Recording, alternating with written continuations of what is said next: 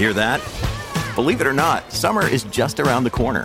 Luckily, Armor All, America's most trusted auto appearance brand, has what your car needs to get that perfect summer shine. Plus, now through May 31st, we'll give you $5 for every 20 you spend on Armor All products. That means car wash pods, protectant, tire shine, you name it. Find out how to get your $5 rebate at armorall.com. Armor All, less work, more clean. Terms apply. Backcountry.com is an online outdoor gear and apparel retailer carrying thousands of brands and products for mountain biking and your everyday outdoor lifestyle. Not only does Backcountry have the widest assortment of gear and apparel, but the heart and soul of the company lies with their Backcountry gearheads. These gearheads are former pro athletes, Olympians, and all around experts that are available 24 7 by phone, email, and chat for one on one service, product recommendations, and to ensure you have everything you need for your next outdoor adventure. Go to www.backcountry.com slash singletracks and use the code singletracks15 to get 15% off your first purchase. Some exclusions apply. That's backcountry.com. Check the show notes for the link and coupon code. Hey, everybody, welcome to the Singletracks Podcast. My name is Jeff, and today my guest is Alastair Backett. Alistair is a mechanical engineer and bike race mechanic based in the United Kingdom. His firm Redburn Design helps small bike brands expand their product range through innovative and award winning product development and manufacturing process refinement. Listeners may be familiar with one of Alistair's most recent design projects, the new 161 Enduro bike from the Privateer brand. Thanks for joining us, Alistair. Hi, Jeff. Thanks for having me. So, you've worked with a lot of different bike companies over the years. How did you get started in the bike industry? Yeah, I, I guess my, like you say, my, my, background is mechanical engineering. And um, I guess my first big break or introduction into the, the industry was when I, I, I agreed to help a, a buddy of mine, I guess acting as a as a mechanic or driver or whatever way you want to look at it. Um, so I'd, I'd, I'd spent a lot of time growing up riding bikes with Ben Reid, who lived just a couple of miles away from me here in Northern Ireland. Um, so he kind of, he, you know, I think in 2007 he'd had a really good season and he'd realized he needed somebody to come in, on the road and help him you know he'd had a few different people helping him over the years but uh, he wanted somebody that he could really i guess take on to you know full time or whatever way you, look at it. So uh, yeah, so that he, he he asked if I wanted to do that, and and yeah, I jumped at the chance to, to go and do that, and uh, I guess that was yeah my, my way in uh, for for a better way of putting it to to the the the industry that we're in today. Yeah. Yeah. What was that after you had finished your studies in mechanical engineering, or was this before and kind of motivated you to to get into to that particular field?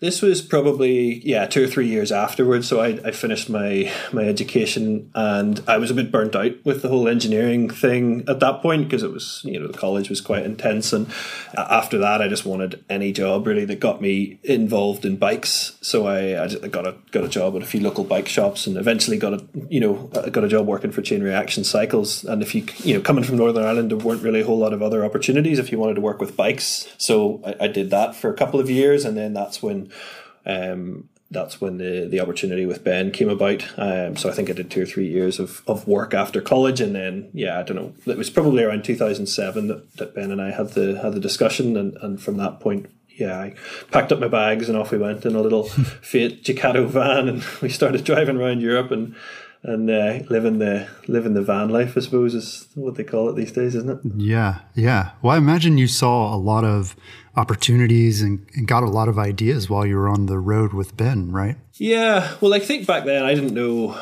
Yeah, I didn't know what I wanted to do. So I was, you know, if an opportunity popped up to go and travel or learn to be a mechanic or whatever, I was like, yeah, look, I'll give that a go. And and I, you know, I wasn't by all by any stretch of the imagination a, a really top end mechanic at that point. You know, I kind of once I once I'd agreed to go and help him, I thought, well, I should really try and hone my skills. So I had, a, I, I guess, I had a couple of months to to you know learn how to do those bits I didn't know how to.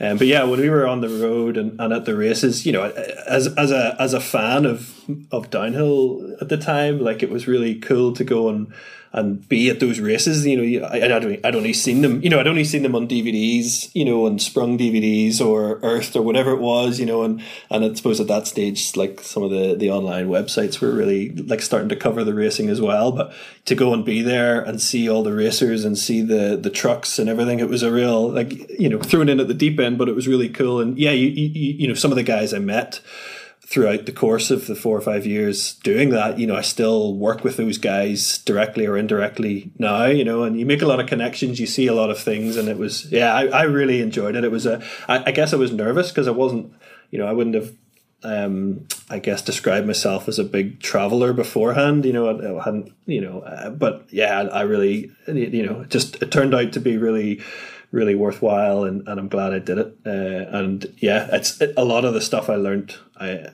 then still stands me in good stead now um, with the business. So yeah, good yeah. good good way in and and I know you know it's funny I get that question a lot. You know how do how do how do you get into the industry that we're in and you know everybody's story is different and it's I don't know how to you know how do you offer advice to someone that says hey I want to I want to work in the bike industry. I'm not I'm not really sure you know, yeah. I, you know I, I, just happen to be in the right place at the right time and I think a lot of people maybe are and have have a similar story so yeah tough. Well in 2018 you started your own firm Redburn Design. What inspired you to make that leap so I guess my job at the time was changing. You know, the company had just been bought over by its competitor, and I could see a lot of changes happening that I wasn't really all that stoked with. And I guess deep down, I thought, well, you know, I, I, guess I was looking for other opportunities, and I didn't know, you know, I've always thought, hey, wouldn't it be cool to have independence and work for yourself? But I'd never, you know, I hadn't really spent any time actually pursuing that. You know, I was just, I was enjoying my work, you know, and and you know the process that I was going through. But it, you know, whenever the company got bought over, I thought, no, this isn't really, you know, this is not looking too rosy for me in the next couple of years, and and I guess I wanted to try and progress and keep you know keep progressing. I, I felt like I'd been progressing quite a lot in my career up until that point, and I, it, all of a sudden it was as if someone was closing the doors, and I thought, no, this hmm. isn't this isn't right. So I need to find something else to do. And I guess you know my experience of trying to get into you know the bike industry from an employee you know from a career point of view was you know coming from northern ireland there really isn't a whole lot of opportunity so i guess a part of me always thought well wouldn't it be nice to try and do something yourself and build a build a business that allowed other people a way in, you know, or an alternative if they wanted to start working with bikes that didn't mean they had to move to a different country or didn't mean they had to, you know, had to work for just this one company that existed. So that was that was a you know, there were a few I guess aspects or elements of it that were that were driving it, and and I I just thought you know what the time was right. I'd had a really good couple of years. Uh, you know, I was working at Nukeproof for the for the for the seven years leading up to that time, and I think you know I felt like I'd done a good job up until that point. You know, your first couple of years of any new job, you're you're very much winging it and trying to learn as you go. Uh, right. But I, you know, I, I, sort of felt like, okay, I finally think of not that I've cracked it, but I know what I know what I'm doing now, and and I, I don't know. I just thought now's the time to go and try something different. And yeah, so I I just thought let's I'll start my own thing and I'll try and you know I guess do similar rules to what I had been doing because uh, you know at Nukeproof I was not, you know, I, started as a design engineer, mechanical engineer, but I very quickly then moved into a whole pile of different roles. And because of the size of it, because it was a small brand, you know, you had to wear multiple different hats. And I think that then geared me up. I felt like I had a skill set that I could offer to other companies that maybe needed a, a bit of this or a bit of that or advice on this or some design here. So, you know, that was, I guess, the, the, the thought process behind it. So, so yeah, I, I handed my notice in and, and, and started started Redburn Design. And I think you know from a life point of view, I was you know I had a young family. I was you know my, my life had changed in the last you know the ten years previous, where I was kind of young, single, you know had the the scope to go and travel and do all these things, and you know life had had changed a lot. And I think I I kind of fancied a a change and a start over. Um, yeah. So that was yeah. I guess there were a couple of factors, Jeff, that really steered towards that that end goal. Mm-hmm. Yeah. Well, what are some of the most interesting or rewarding projects you've worked on so far with Redburn or even at your previous brands? Yeah, well, I guess the so pre you know prior to to leaving and starting Redburn, I think the biggest you know, the most rewarding thing that we'd done was being involved in, you know, when I was at Nukeproof, being involved in, I guess, the whole process of whenever they decided that they wanted to bring Sam Hill on as, as, you know, one of their athletes. And that was, you know, an incredible process to go through. Having been, you know, like most of us are, you know, a massive Sam Hill fan, you know, to be told, okay, right, he's going to be potentially, if, if everything goes well, he's going to ride one of our bikes and he's going to ride, you know, sign for the team and hopefully go and try and, you know, put some really good results in. So that was a lot of pressure for a young, you know, a young engineer who'd, who'd only done a couple of years and was quite green to the whole thing. And, and, you know, the process wasn't, it wasn't easy. And, you know, that was kind of one of the first bikes that I'd really, you know designed from from from scratch you know along with one other engineer. Like the two of us had really put a lot of time into it and and all of a sudden you know they're saying right this bike's going to go to to Sam Hill to test and if he if he likes it then he's going to sign the deal. And you know that was so I think you know and then obviously he went on to have success on that bike and you know that was the team's first I think it was the team's first actual World Cup win in in downhill um, so that that whole process was really cool to be involved with. Um, it, but again, prior to, to what I did, but I suppose you know since starting Redburn, yeah, I've been involved with a couple of projects that have been really exciting and, and challenging at the same time. I'm, I'm still working on a lot of projects that haven't made the light of day. I guess it's the nature of the cycle industry. There's a lot of things you can't, you know, you can't really talk about until they're they're through. But you know, I, I was involved with uh, Forbidden Bike Company, you know, with with Owen at the very start of getting that up and running, and you know, I'm quite proud of being involved to get those guys, you know, or to help those guys. Um, go from a design and, and an idea into a, a, business that was essentially operating and, and ordering frames and you know shipping those all around the world to different customers. So that was that was quite rewarding um, from from my side of things. And and yeah, like the, the privateer projects have been good as well. It's cool to see guys that you know were not involved in mountain bikes you know, in, in bike design, you know, they obviously have a background in other products in, in this in the same industry, but you know, to be involved with that and see that reach the light of day, like that's it's it's it's all reward. You know, I think most of the projects we work on, I find quite rewarding because they're you know you're you're creating something that didn't exist, you know, six months or twelve months prior. So yeah, it's it's good. I, I enjoy it, you know, but not every pro, you know not every project's as fun as the others. But you know, you gotta you gotta take the rough with the smooth, don't you? Right. Yeah. Well, do you spend much of your time working with athletes or is it more with brand managers who have an idea of the product that they want or, or is it kind of a combination of the two? Yeah, I suppose it's a combination. At the minute, it's mostly working with, yeah, essentially a brand or product manager, um, or depending on the size of the company, it could be working with the boss of the company, yeah. depending what they want, you know. And but generally, and, and generally, we work with sort of smaller to medium sized businesses where you know, like you don't necessarily have just one dedicated person that you're is your contact point. You could be talking with their marketing guys, their product guys, their tech mechanics, whatever you know. So it's it's kind of interesting. And then if they have athletes that are involved, then you'll have some. Yeah, for sure, we have some interaction with them. It's not as much as you know, and I and I think you know maybe I'm speaking out of turn here for for all businesses, but in any engineering department or design department within any bike company, you know, they yes they have a whole fleet of athletes, but I, I feel like they're a lot of the time underutilized as well. Like, yeah, just more so as well because they're not always as accessible as as you would like. I, that was that's something I've experienced at a few different um, companies and in a few different jobs in the past, and, and and I still still today as as Redburn goes forward, it's the same. You know, it, it can be difficult to really get the maximum out of the athletes that are in really you know that are related to the projects you're working on. But you know you've got a it's a it's a global I guess process. You've got to speak to everybody and, and get data from everybody and, and try and interpret that your your own way. So, um, but I would say a good you know the, the vast majority of my time is dealt with.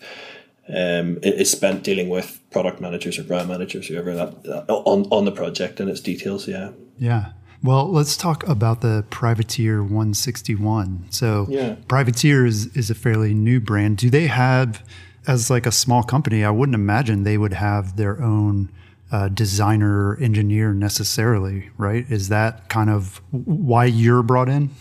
Yeah, exactly, and I, and I think you know they they already manufacture and and uh, retail products in different areas. You know they, but as far as mountain bikes go, they didn't they didn't you know they were starting essentially with a clean slate. Now the the company's made up of a lot of bike riders, which is a, okay, it's a good start, but it doesn't mean it's made up of, of engineers and designers. And I think from from their point of view, they wanted to, I guess, get an end product that they felt wasn't within their grasp easily. You know, to start the process of going out and creating your own team of engineers that can deliver such a thing is is time consuming and costly and i guess they you know they they're quite forward thinking in terms of well let's get the right people that are available and bring those in and you know rather than try and I guess hire and upskill within you know they, they do that as well but I think you know it's it's a clever business. I, I think it's clever the way they look at things and they you know and and it has meant that they've potentially fast tracked the project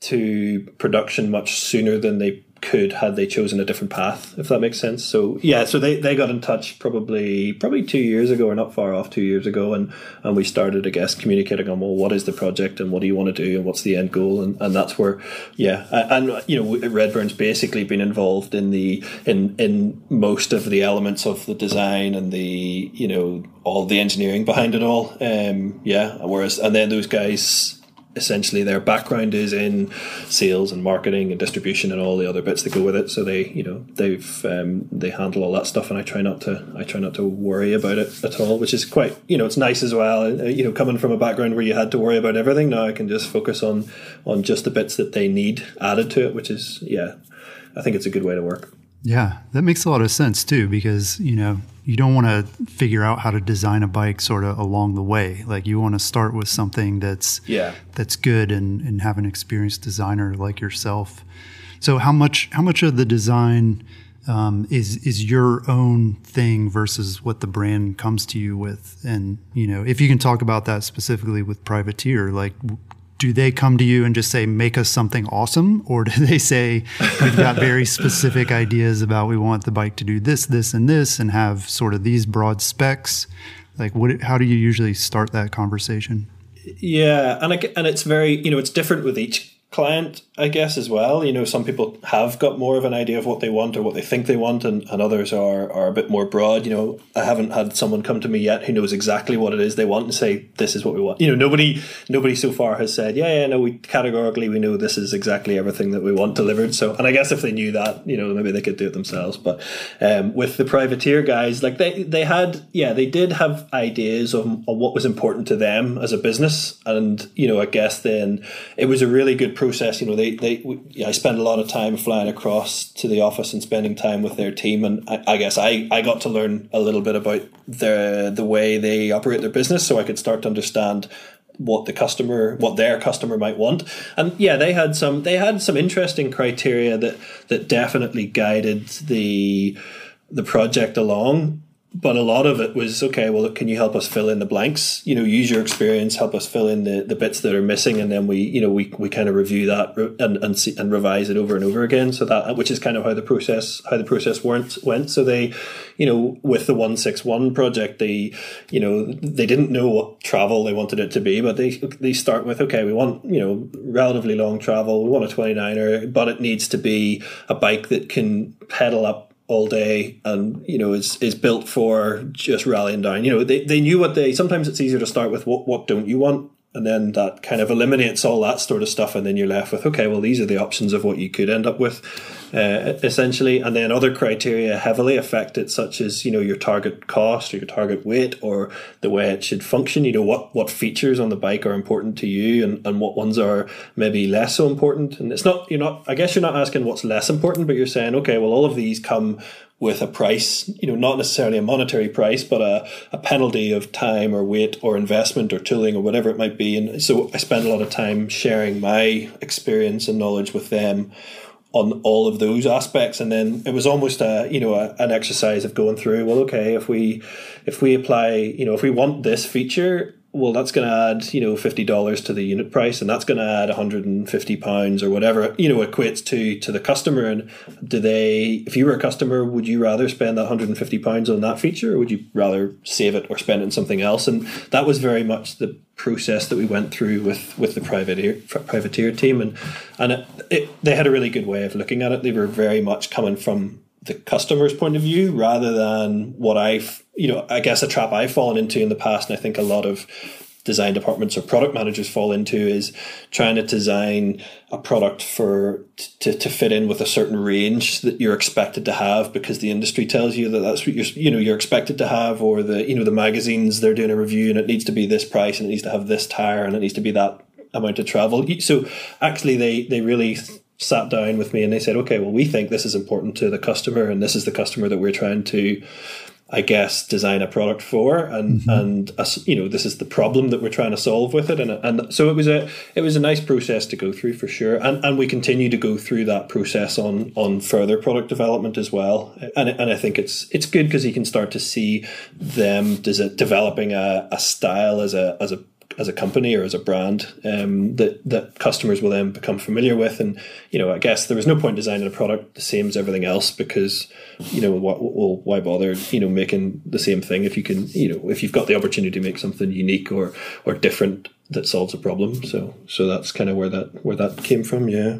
Yeah, with all those constraints and considerations and trade offs, I mean, it sounds like your job is mainly solve problems, right? Like you just figure out like how do we how do we do this? Like there's there's so many competing things that, like you said, you're trying to, you know, keep the weight down, but price has to be reasonable and it still has to perform and exactly. And i and I, I think that you know whether that's just the job of an engineer to be a problem solver but i think within the bike industry that you know that's what you learn. That's what all these larger companies have learnt through their process. Nothing you know there is no such thing as perfection. You can't just have everything perfect from the start the way that you want it because there's always got to be a payoff with something else. You've got to you've got to weigh up one one thing over another and there's always got to be compromise. And and I guess especially for a young a young company that are trying to to get into develop their first bike, you know, without the experience that we brought, you know, there's no doubt they would have got to the end goal eventually, but you know, how long would it have taken, you know, how many mistakes would they have made along the way? right. It's not to say that they don't still make mistakes with with our help, you know, everybody, you know, we're we're constantly learning as well as we go and every new project that we do. I suppose that's part of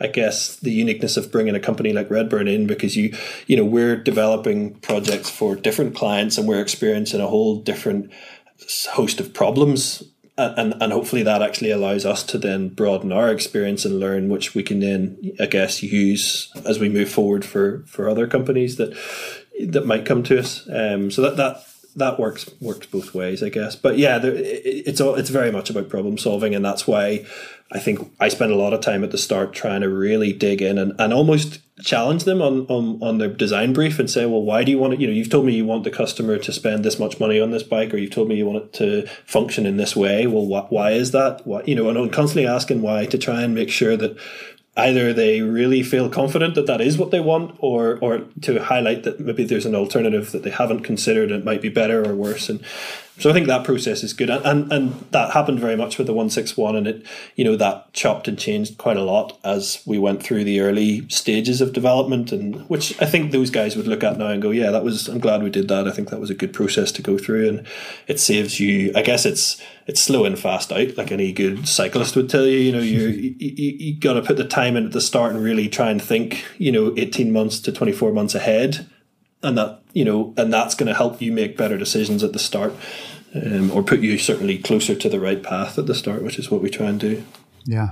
Well why did you choose to go with the Horst link design for the 161 over a single pivot or another sort of suspension configuration?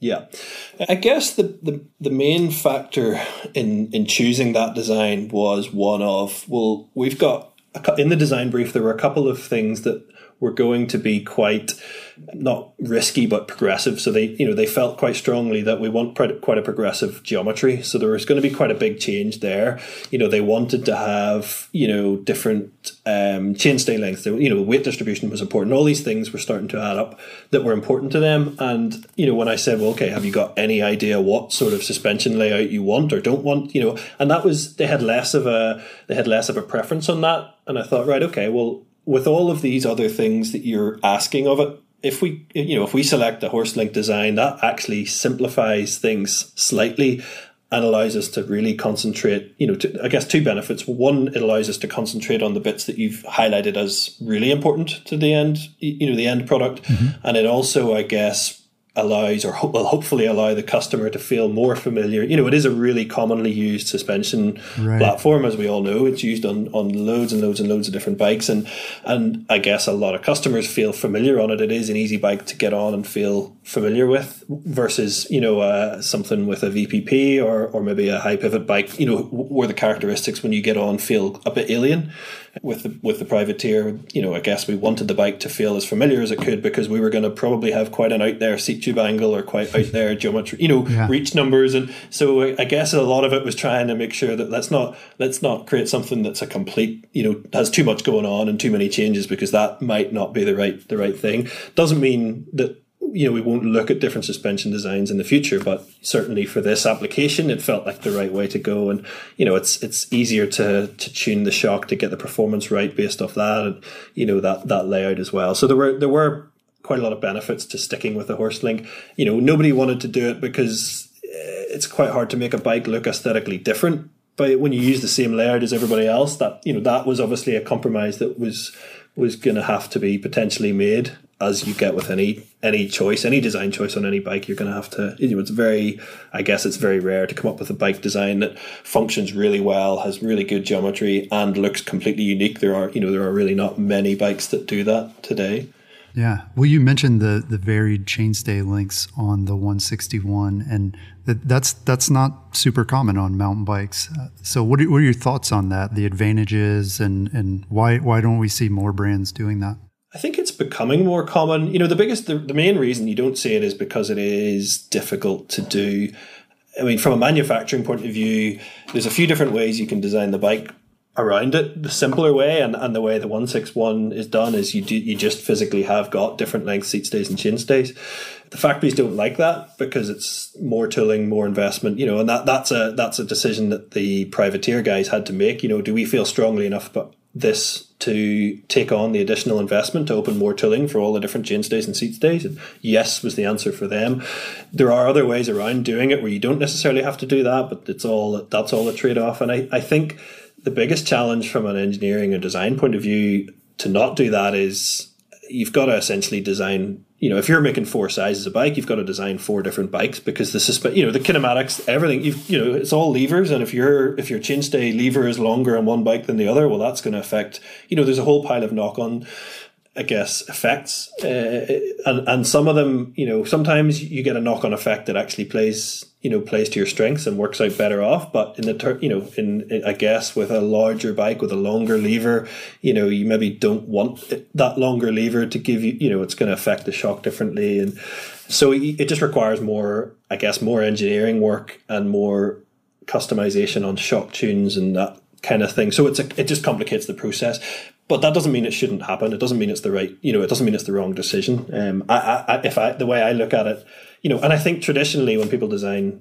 bikes, they try and start with, okay, let, us get the suspension system dialed in, and then we just make our four different front triangles, and away we go. And that that is the way that I guess for a long time bikes have been done, um, especially with aluminium bikes, purely because of the way you've got to uh, join all the tubing together. But I think now, you know, weight balance has become more of a prominent aspect of design and people are you know riders are getting more switched on to how important you know weight distribution is within a bike and its handling and and the only way to really i guess not refine that but to to really get your weight distribution the way you want across all sizes is to is to obviously change the position of where your where your axles are in, in relation to where the rider's center of mass is. So um, we do it with front triangles why you know why not why not do it with the rear center as well? And uh, so I, I, can see a lot more people adopting it, and there'll be, I'm sure, lots of different ways that people will adopt doing it. Um, but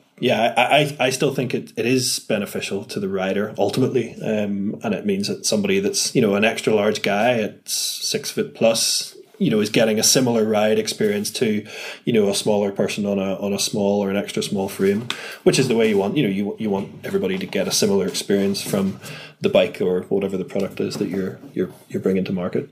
Yeah. Well i'm curious to know how closely you work with uh, suspension engineers when designing a new frame.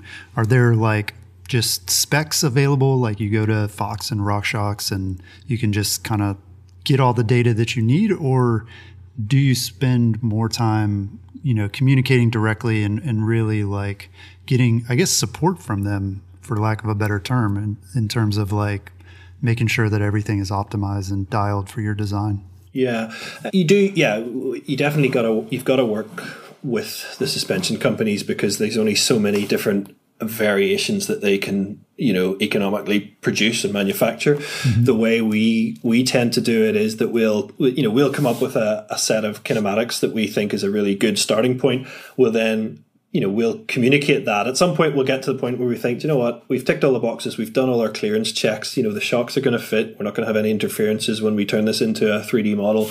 You know we'll then communicate with you know the engineers at at RockShox or Fox or whatever Cane Creek, whoever the the shock partner is going to be, you know, assuming you know who the shock partner is going to be for that particular brand at that time, you know, there's all these different steps you got to go through, and um, you'll basically supply them with a like here's our here's our our, our initial draft of, of our kinematics, you know, this is, and you'll give them an outline of what the bike's supposed to be and how it's supposed to ride, and and then they'll basically give you some feedback on that and suggest they might suggest some some tunes that you know, are standard tunes. I guess every, you know, all those shock manufacturers, they've got a set of base compression and rebound tunes that you can generally configure easily. Sometimes, if you've got something completely out there, they might need to develop, uh, you know, like a line extension just for your bike. That comes with its own complications because in order, you know, you're asking those guys to invest time in making a product really unique just for your bike. So you've got to make sure you're ordering enough of it to, to verify all that. So there's all these other complications that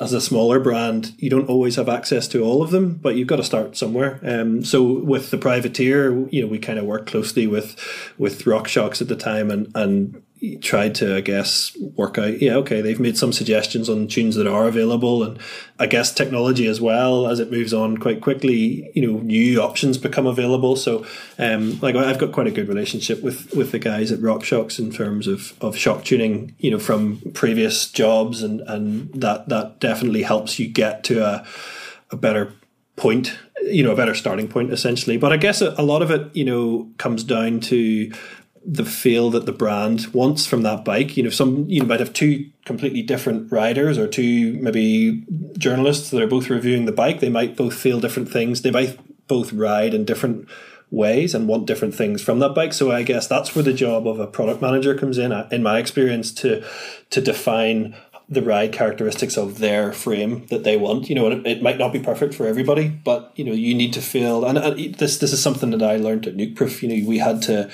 really decide well what's important to us? What way do we like to ride? And what way do we hope that our customers will like to ride? And then you design a shock tune around that. Uh, and and the only way to do that is really is ride testing the bike over and over on different trails with different shock tunes and, and I guess trying to validate yeah this is what we thought is correct or no we need, we need to make some changes. But you know the guys at Fox and RockShox are they're obviously they specialize in this they're so good at it that, and and over time they begin you know you, you, build a relationship and they start to know you know your preference in terms of riding style or what you expect from the bike and they can almost you know without even having seen the bike or ridden it they can you know nine times out of ten say ah, do you know what? I think this tune's going to work for you and you, you go and test it and you know they'll throw a few d- dummies in there as well just to make sure you're not just saying yes for the for the, for the easy life but generally it's a yeah it is a it is a very much a two-way uh, working relationship to get the best out of it. But you know, I would say like shock tunes and shock technology is is it's evolving so so quickly that it's quite a it's important that you, you have that relationship. Otherwise, you'll you could end up with a, a bike design that's based around an old shock. You know. I say old shock. The shock might be a year old and it's already been replaced by something that's improved or better, or a new cho- you know a new way of tuning it has become available. And actually, that would have worked really well for this project. So yeah, it's a, a never ending search, I guess, for for performance.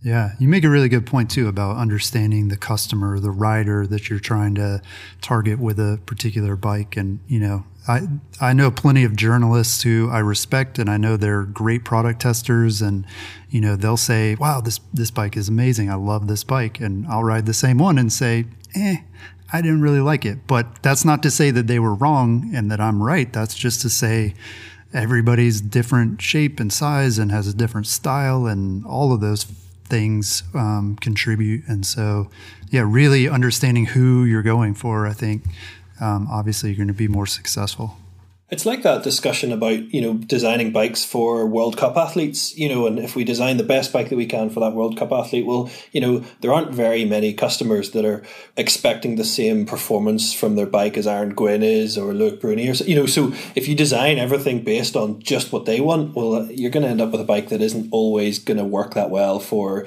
the people that are you know working hard to pay to buy those bikes and prop your company up. So you've always i guess you've always got to balance that somehow. And doesn't mean you ignore what the World Cup athletes do. You know, they're they're pushing the product to you know beyond the limits quite often, and, and I think that's it's important to gather that information. But yeah, you, I guess in my experience, you've got to be mindful of who's the person that's going to buy the bike and what should they or what you know what do they expect from it, and, and what would benefit them. Yeah, yeah. Well, switching gears a little bit, I, want to know um, how you feel about long, low, and slack enduro bikes. And obviously, everybody wants a bike that's going to, you know, climb well enough and, and descend really well. Are there certain parts of that trifecta that you think we can keep pushing in terms of getting, you know, longer or lower or slacker? Um, or are there some of those that are probably pretty good where they're at right now? Yeah, I guess in my opinion, you know, you're always going to have these outliers that try and push things, and I think that's a good thing because it, it allows other people to sit back and observe and go, well, they've pushed it pretty far. I'm not sure, you know, but you know, if if if everybody sat and didn't push the envelope, you know, you wouldn't get anywhere. Eventually, you know, you would take you a lot longer to get to the end goal. So I think that's that's good. I do think you know my in my in my experience, I think we reached this with downhill a couple of years ago. We like we, you know, and again when I was when I was at Nukeproof, we we tried a lot of different things, and I, I think we reached the sweet spot in terms of geometry with downhill. Um, enduro being, I guess, a younger sport, and the development is obviously much more rapid because the demand, you know, the sport's growing, the competitive side of it's growing much quicker, and, and it's and I guess it's more, it's a step closer to mass market as well. You know, with with bikes that you know you or I would go out and it's the bike you would spend probably you know ninety percent of your time riding. Um, in terms of geometry, I'm, I, I I don't I don't know if we've reached the the limit of or the, the optimum that's there yet, but it's hard to define. That's where I think the the weight distribution for me, that's where where weight distribution comes into it. I think that you know in your question earlier about chainstay lengths and and and balancing front and rear centers, I think that's an area that more and more people will start to really you know, and I guess it's like Formula One. When you get to that upper level of of speed and capability, it becomes more and more about those little small marginal gains or whatever. Yeah. You know, and I think that's where engineers will start to go now and really refine the smaller pieces of performance because because they are becoming more and more important. And I, I mean, personally, I think the weight distribution side is quite a big, you know, it's it's quite a big importance to get that right.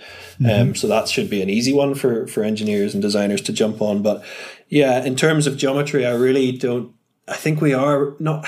I don't like to say we're close to the end with it all, but I, you know, I think it's getting harder and harder to you know make bigger advancements. You know i don't think head angles need to get any slacker. We've we've tried that. We've been there. It's not necessarily for everybody. You know you don't need to look too far past the top you know enduro world series riders to see what they're riding to realize that they're not all asking for slacker and slacker head angles because you know they, they you reach a point again where it becomes you know diminishing returns. It's not you know there is a sweet spot of compromise. Um, but i think those bikes definitely being closer to what you know the majority of customers ride uh, because you know you've got to do you've got to, you can ride all day on it. It's capable of riding downhill tracks from not too many years ago. And you know it's a fairly it has to be quite a versatile bike. So i think you that potentially limits where you can go in terms of geometry i guess uh, if that makes sense. But i th- you know and I, I do think it yeah it, it feeds into it feeds into the other aspects of cycling as well because the development has been so so rapid. If that makes sense.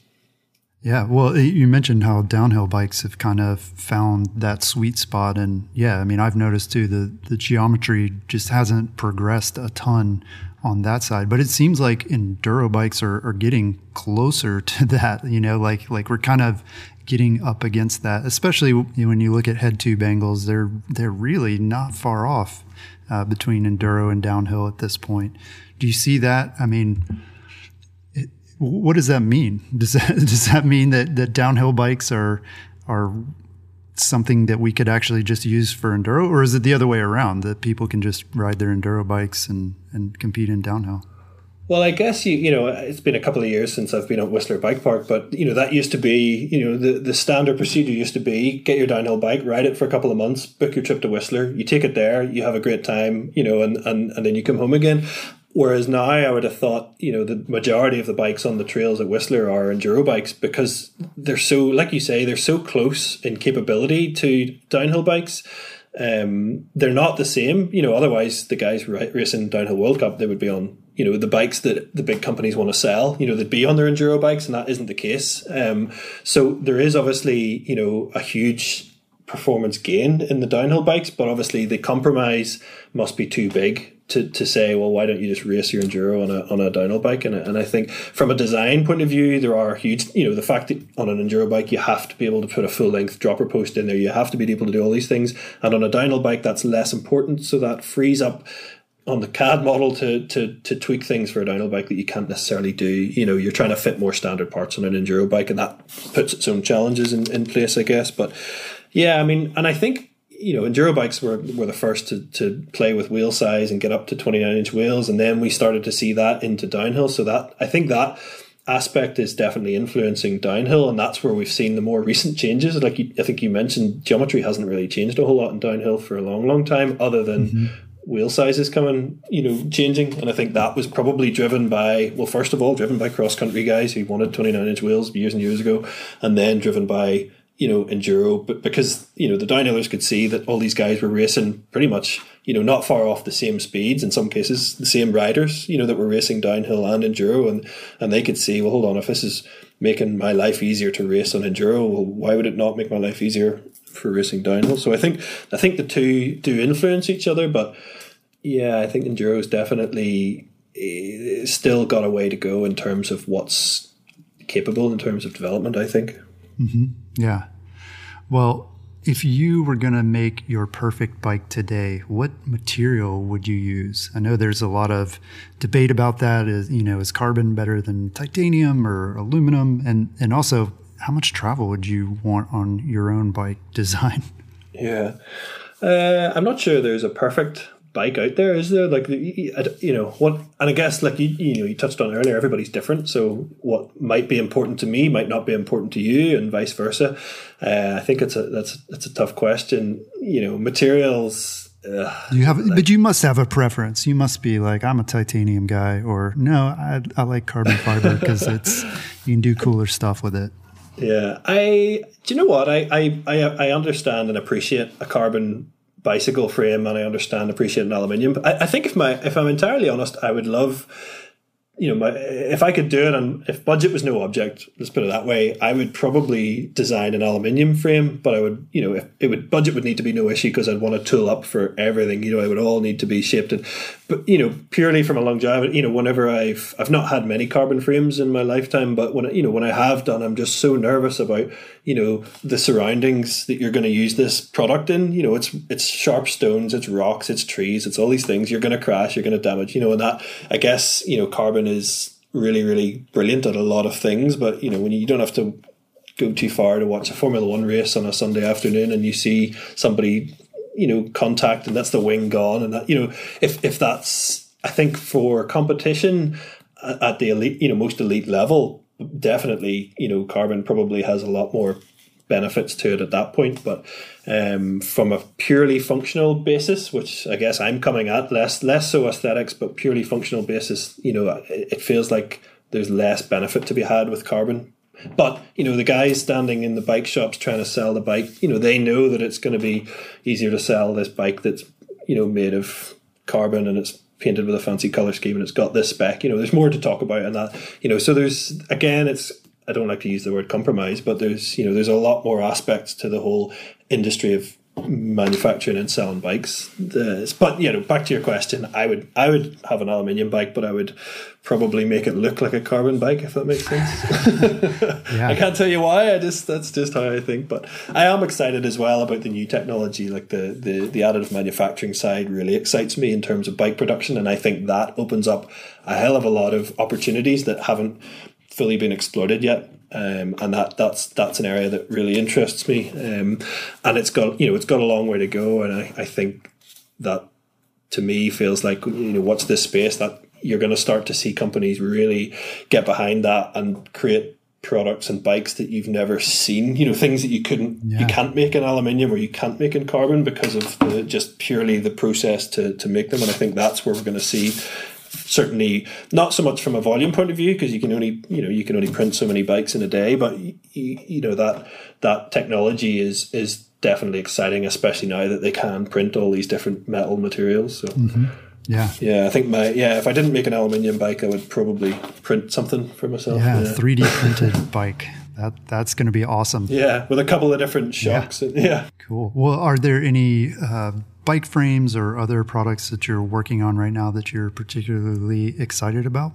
Yeah, there's there's a project in the that I've, I've been working on probably for seven or eight months now that hopefully we'll see the light of day in the next couple of months, and it's um, again, it's it's a it's a it's bike frame related, but it, uh, the manufacturing method for that is very different to traditional methods. Again, I can't really say too much about it, but it's quite exciting and and it's I guess it's popped up loads of challenges in terms of how we how we've been working with the client to design the product because you can't just apply the same logic of well okay is it a carbon frame? Right it's made this way. Or is it an aluminium frame? It's made this way. You know this is this is kind of like a hybrid technology. And you know you got to manufacture it a certain way. So that means you then have to design it a certain way. And you then you know as much as it throws up challenges it throws up loads of opportunities too. So that's been quite exciting to to sort of like you talked about at the start problem solving you know trying to for, figure out well hold on how do we put cable guides in this thing if we're making it this way and how do we do all the you know that that yeah it's it's I can only say so much but when it does come out it, you know I think it'll it'll maybe make sense at that stage. Is that being driven by cost or or is this more of a performance thing if you can say? I think it's well it's it's being driven by a desire to manufacture something in a certain way because it can be done in a certain place rather than following the traditional methods of you know, boy starts bike company, boy flies to Asia, finds factory, makes you know that it's yeah. it's it's basically saying, okay, if we don't do that, what what other ways can we do it? If that makes sense, and that so that's then that's then driven the the design process and driven the design brief. So, but you know, you're still you're still I, I say this a lot, but you're still trying to make a bike that fits the same set of hubs and wheels and fits the same forks and the same shocks from all these different manufacturers. So you've got a, you know, there's a, there's obviously quite a few um, fitment points that you're constrained by, but you know the spaces in between and the way you manufacture it. Well, that's up for grabs. So if you can find a new way to do that or, or do it differently, well then then that's that's fair fair game, I suppose. Mm-hmm. Yeah, well, are there any bikes or product designs that you've worked on in the past that you sort of now shake your head at and, and say, wow, what were we thinking? uh, nothing really jumps out. I think when I, like, like any engineer, you probably look back at something you did a couple of years ago and, and think, "Oh, I don't like that anymore," and I, I, should have done that. But you know, you're you're constantly learning. So what you learn in the last year, two years, three years, obviously you know, you could then apply that to a product you designed five years ago, and it would be far better. Um, so occasionally, I'll look back at previous projects that I've worked on or I've, I've delivered and think, oh, why did I choose to do that, or why is that, you know? But it doesn't make them wrong. It just they they I guess they were right for the time or right for the ability that that, that I had at the time. But uh, there's nothing no, there's nothing that jumps out completely hideously and thinks. I did think it was odd. We when I was at Nukeproof, we designed a little slope style frame, and the athletes at the time they all wanted their shifter not on the handlebars so that they could do bar hmm. spin. so we designed a little bracket that you could put a time trial shifter on the down tube and bolt it yeah. all in. And now looking back, I think, oh, yeah, was, I can't believe we spent so much time on that. But I guess it's right. probably still still applicable, maybe in some aspects. yeah, that's what you get for listening too much to the athletes, I guess. Yeah, yeah, exactly. Yeah, yeah. Huh. Well, are there like sort of dead ends that you've reached, or you know, kind of paths you went down and and it didn't work out for whatever reason that kind of stand out? More so with certain manufacturers, I guess. Some projects that I've worked on in the past with clients, you know, you go so far and they've been dead set on, no, I've got, I, I, you know, I already work with this manufacturer. I want to do the project with them, and and you kind of go, okay, well, let's go down that path, and then all of a sudden it gets to the point where the project becomes you know, uh, it, it, hits a dead end, it hits a roadblock, and you know either the factory's unwilling to budge on on whatever they need to budge on to help manufacture that particular product, or they've just changed their mind and said, "No, we're busy now. We don't need your business." You know, and, and that then requires the project to have a full step change. It might require a redesign, or you know, and, and that can often be a tricky conversation with a client because they're you know they're saying right we want you to design this bike off you go. And you know at some point you might hit one of these walls and then it's a case of well okay you know we've just burnt six months on a project we're gonna have to start again potentially or at least for a part of it. So that those we have had a few of those in the past but you know we've we've we've so far we've always managed to to figure out a way around them. And actually it, in most cases it's ended up being a blessing and we've ended up with a better end product. You know either we find a better manufacturer or, or we've got a you know a, a, clever solution to resolve the whatever the issue was at the start. So, yeah, it's not without its own challenges, I guess. Yeah. Well, as sort of a contract designer right now, do you get to ride a lot of prototypes, like early stage stuff, or or is it usually the brand that's doing that, or their their athletes? Yeah, a bit of both, really. The um, I guess it depends how hard we push uh, uh, with the, with them, and there's you know there's money tied up as well in prototypes, and that's that's often yeah, it's got to be expensive. Yeah, and if you're working with a, if you're working with a smaller client, you know, it's it can sometimes be tricky for them to say, you know, we're like we've got to order four or five prototypes of this first, you know, especially when you're when you're doing your prototyping in, in Asia, which most smaller companies would do.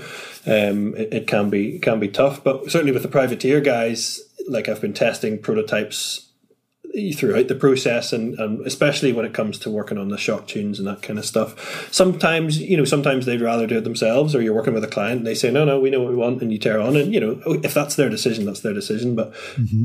yeah i think I, I do it is important for the people that are involved in the design project to get hands on with the product. And I have experience of this in the past where you know, even before Redburn Design, when, when I'd worked with other consultant companies and design agencies, and we maybe hadn't given them prototypes early enough, had got their feedback, and you know, those those are all things that I guess I've learned from and, and try to apply today. That that it is, you know, the not so much the more opinions you can get, the better, because we all know what happens when you get lots of opinions. But you know, sometimes you know, just giving it to the right person can be invaluable, even if it's not the feedback you wanted from them. It allows them to at least understand, oh, actually, I could shave some weight out of this part, or I could tweak this part of the design. That would make it better for the next bike or for this one. You know, there's all the, you know, the, there's a lot of that that goes on. So yeah, getting your hands on a prototype is important because that's where you do your refinement. That's where you see things for the first time in the flesh. There's, you know, there's no substitute for looking at a frame and holding a frame. You know, it doesn't look, it's not the same on a CAD screen. Everything just looks different